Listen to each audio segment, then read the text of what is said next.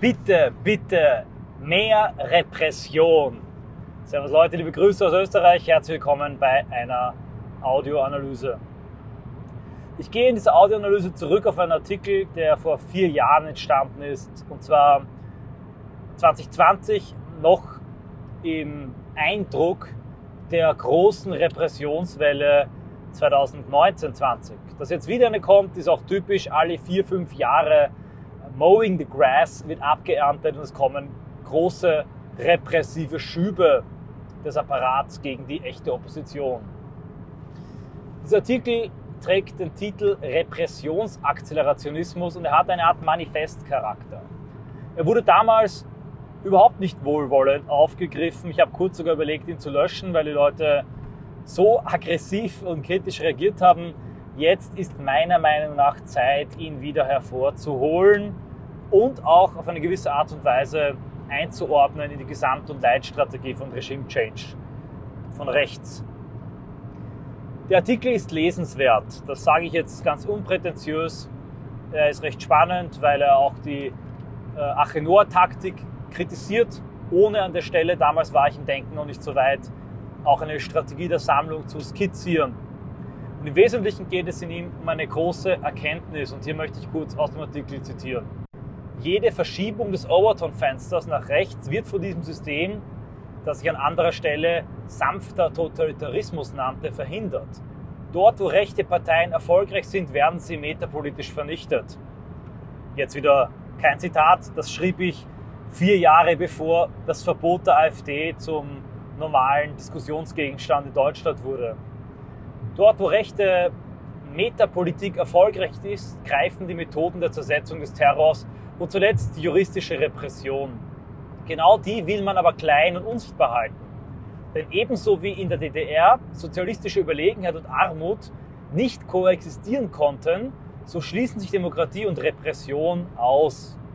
Das System hat wie ein Rechner nur begrenzten Arbeitsspeicher, dem es nicht gleichzeitig Demokratiesimulation.exe und Repression.exe zuführen kann. Je mehr Kapazität letzterer Prozess fordert, desto schwächer wird der erste.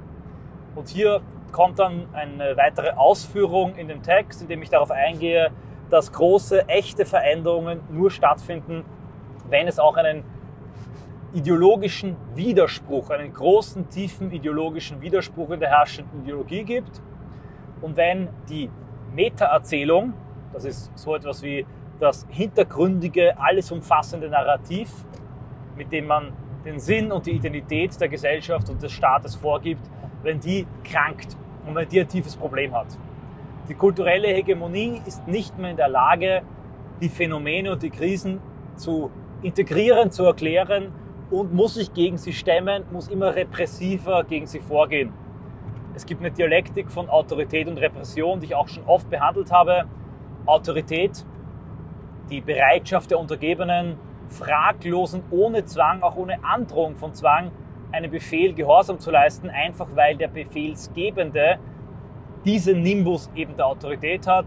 Diese Autorität verträgt sich nicht mit Repression und Strafe, denn eine Strafe wäre gar nicht nötig, da wo genügend Autorität vorhanden ist, und damit zeigt die Strafe und die Häufigkeit und Intensität der Strafe, dass ein System keine Autorität hat, keine echte Herrschaft ausübt, nach Hannah Arendt, sondern sich auf Gewalt stützen muss. Es braucht also einen großen Widerspruch zwischen Wirklichkeit und Ideologie und es braucht auch einen großen Webfehler in der herrschenden Ideologie. Dieser Widerspruch, den suche ich jetzt gar nicht so sehr in den doppeltäglichen Gruppenvergewaltigungen, der eingeschleppten Kriminalität und der Friede, Freude, Eierkuchen-Idee, die Multikulti verbreitet, sondern diesen Widerspruch suche ich tiefer. Und ich ging in dem Artikel wirklich in die DNA der herrschenden Ideologie und fand hier 2 Konzepte und 2 Ideen, die einander drastisch widersprechen. Und das ist jedem klar, wenn ich das jetzt sage, sagt jeder, ja, hat man eh schon 100-mal gehört, aber so deutlich und präzise und in diesem Kontext ausgesprochen habe ich es bis jetzt eigentlich noch nicht gefunden. Auch deshalb ist der Text wieder lesenswert. Ich bringe das Beispiel des Zusammenbruchs des Kommunismus. Die Krisen, die es immer schon gab, führten am Ende zum Ende dieser gesamten Ideologie, weil sie einen offenen, klaren Widerspruch zwischen 2 Konzepten nicht auflösen konnte. Das eine war die relative Armut und die relative Zurückgebliebenheit der kommunistischen Zonen. Und ich meine mit relativ in Bezug auf die kapitalistische Welt, nicht relativ bezogen auf das Mittelalter oder die Bronzezeit. Mir ist klar, dass die Menschen dort nicht verhungert oder erfroren sind im Ostblock. Und diese relative Zurückgebliebenheit und dieses Rückständige war unvereinbar mit der Idee des Marxismus, nämlich dass eine überlegene, fortschrittliche, progressive, wissenschaftliche Gesellschaftstheorie sei. Der Marxismus dachte tatsächlich in der Frühzeit, dass er den archaischen, zurückgebliebenen Kapitalismus, der seine Vorform war, bald überwinden würde, und zwar nicht nur moralisch, sondern auch und vor allem technisch. Sowjetmacht, die Elektrifizierung, die Eroberung des Weltraums, die technische Überlegenheit, das war ein ganz, ganz wichtiger Punkt des Sozialismus, auch der Gedanke, dass man bessere Güter, bessere Medizin, bessere Wissenschaft, bessere Athleten habe, um damit dem kapitalistischen Westen nicht so sehr moralisch, sondern vor allem in der Produktion und Produktivität überlegen sei.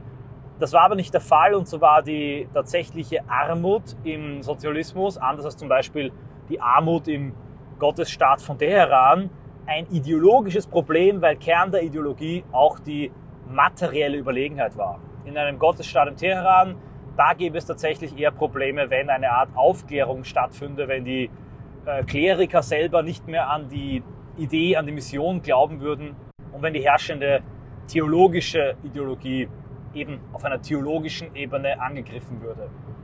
Haben wir in der heutigen Zeit derartige Widersprüche? Kaum.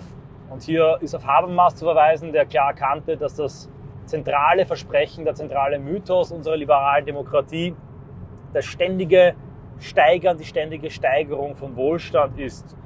Und die tritt ein, jetzt 4 Jahre später nach diesem Text tritt sie nicht mehr so stark ein. Also in diesem Text habe ich noch ganz stark im strategischen Pessimismus verankert gesagt, wir dürfen auf gar keine Krise bauen.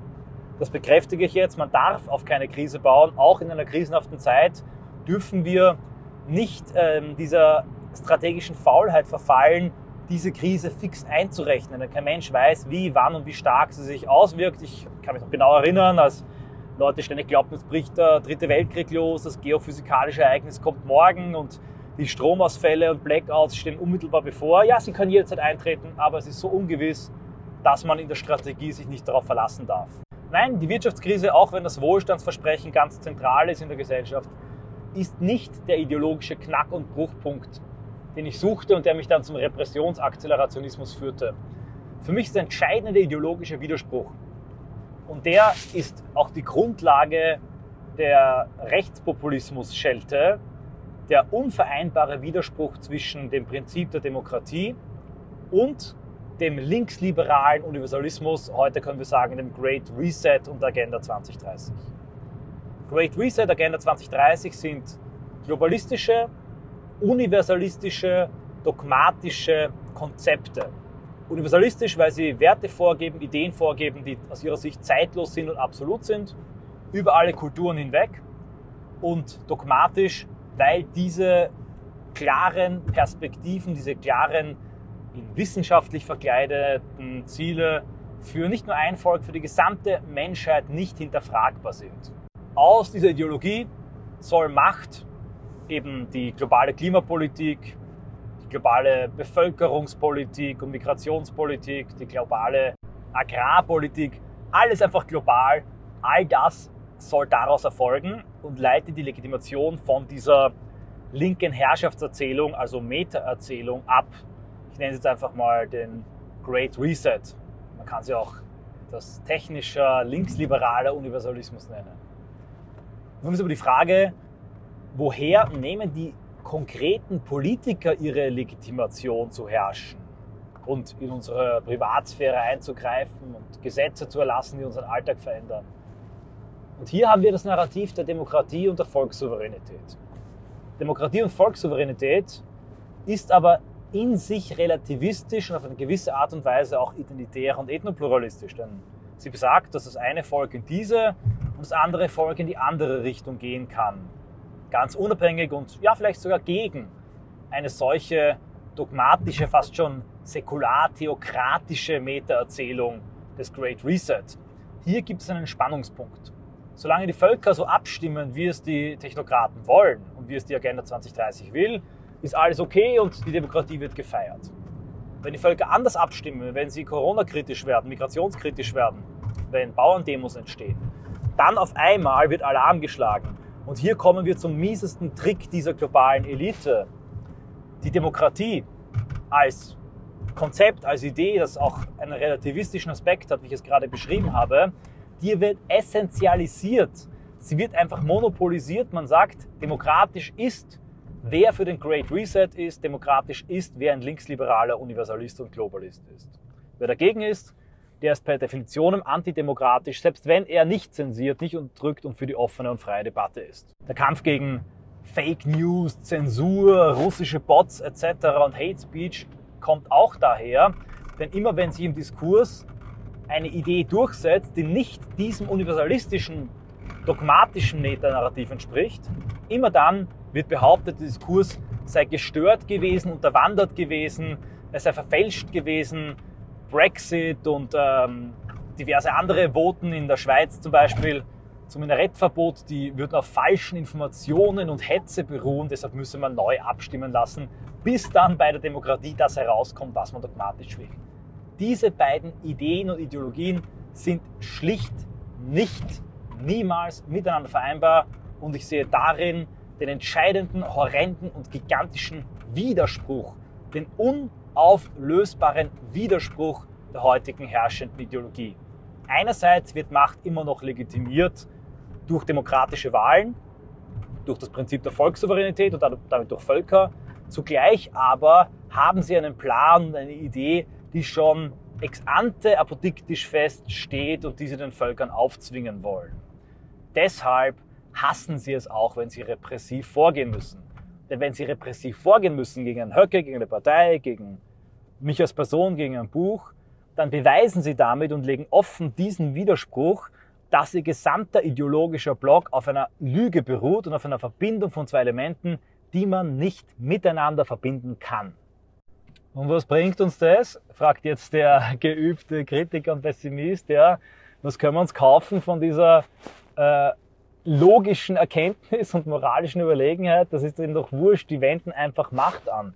Und hier muss man verweisen auf alle Machttheoretiker, von Ferrero, der das Buch Macht geschrieben hat, bis hin zu eben Arendt, Weber und dann hinauf zu Gramsci, Althusser. Eine herrschende Ideologie, die in sich schwach und widersprüchlich ist und nur über Gewalt noch bestehen kann, ist hochanfällig und höchst anfällig für äußere Krisen und gerät in Interventionsspiralen. Und hier, und das ist der entscheidende Knackpunkt des Repressionsakzelerationismus, und ich werde die Audioanalyse an der Stelle beenden und fortführen, indem ich auf die strategischen Aspekte eingehe, wenn das von euch gewünscht ist. Also schreibt es in die Kommentare, ob das Thema euch interessiert. Der Repressionsakzelerationismus erkennt hier eben an, dass genau diese Widersprüche zwischen demokratischem Prinzip und universalistischem Prinzip aufzuzeigen, ein Ziel sein kann. Die ausgelöste Repression, die Demaskierung eines Systems, das Abschalten, Herunterfahren von Demokratiesimulation.exe, das Hochfahren von Repression.exe, das ist in sich auch ein metapolitischer Erfolg, erzeugt ein neues Spielfeld, ein totalitäres Spielfeld, in dem, und da werden jetzt viele davor zurückschrecken, aber das beweist die Forschung, Demonstrationen, Widerstand und Oppositionsbewegungen viel wirksamer sein können. Warum? Das System wird von der von Sieferle beschriebenen systemischen Gesellschaft, die keinen echten ideologischen Kern mehr hat, also von einem antifragilen System, das über Wohlstand und über Konsumrituale am Laufen gehalten wird, zu einem erneut harten, brutal verhärteten, unangenehmen, aber damit auch wieder fragilen System ideologischer Dominanz. Die Gesellschaft muss sich als normenintegriert outen. Nicht systemisch, normenintegriert. Lest es nach bei Sieferle. Ihr könnt meinen Sieferle-Lesekreis zum Epochenwechsel anhören, wenn ihr MSLive+ Mitglieder seid. Da gibt es eine eigene einstündige Einheit nur über das Thema.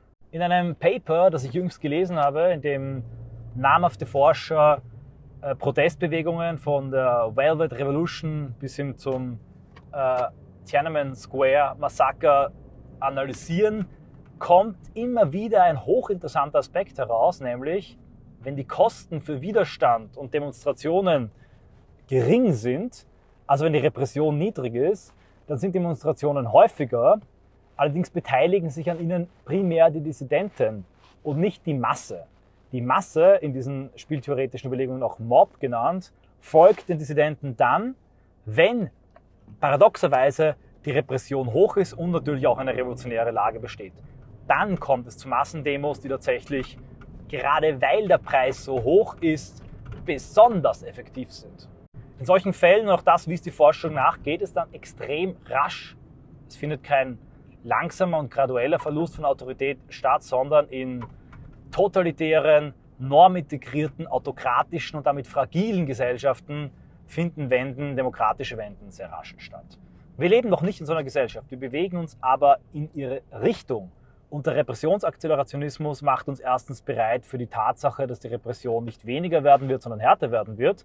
Und sie zeigt auch in genau dieser Entwicklung auf, dass das nicht eine Katastrophe, nicht ein Ausdruck von eigenem Scheitern ist und sein muss, sondern dass darin auch eine strategische Chance liegen kann. Und genau das beschreibe ich ja auch im Buch Regime Change von rechts, in der nicht ganz unaugenzwinkernden Erwähnung der Farbrevolution von Patrioten mitten im Herzen eines Westens.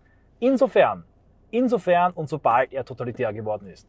Vorher nicht, noch sind wir nicht da, noch ist das sehr viel Säbelrasseln, aber langsam aber sicher bewegen wir uns in diese Richtung. Ich zitiere zum Abschluss, wie gesagt, wenn es euch interessiert, gehe ich näher darauf ein. Lest euch gerne den Artikel, den 4 Jahre alten, auf Sinn durch. Ich zitiere nochmal aus genau jenem besagten.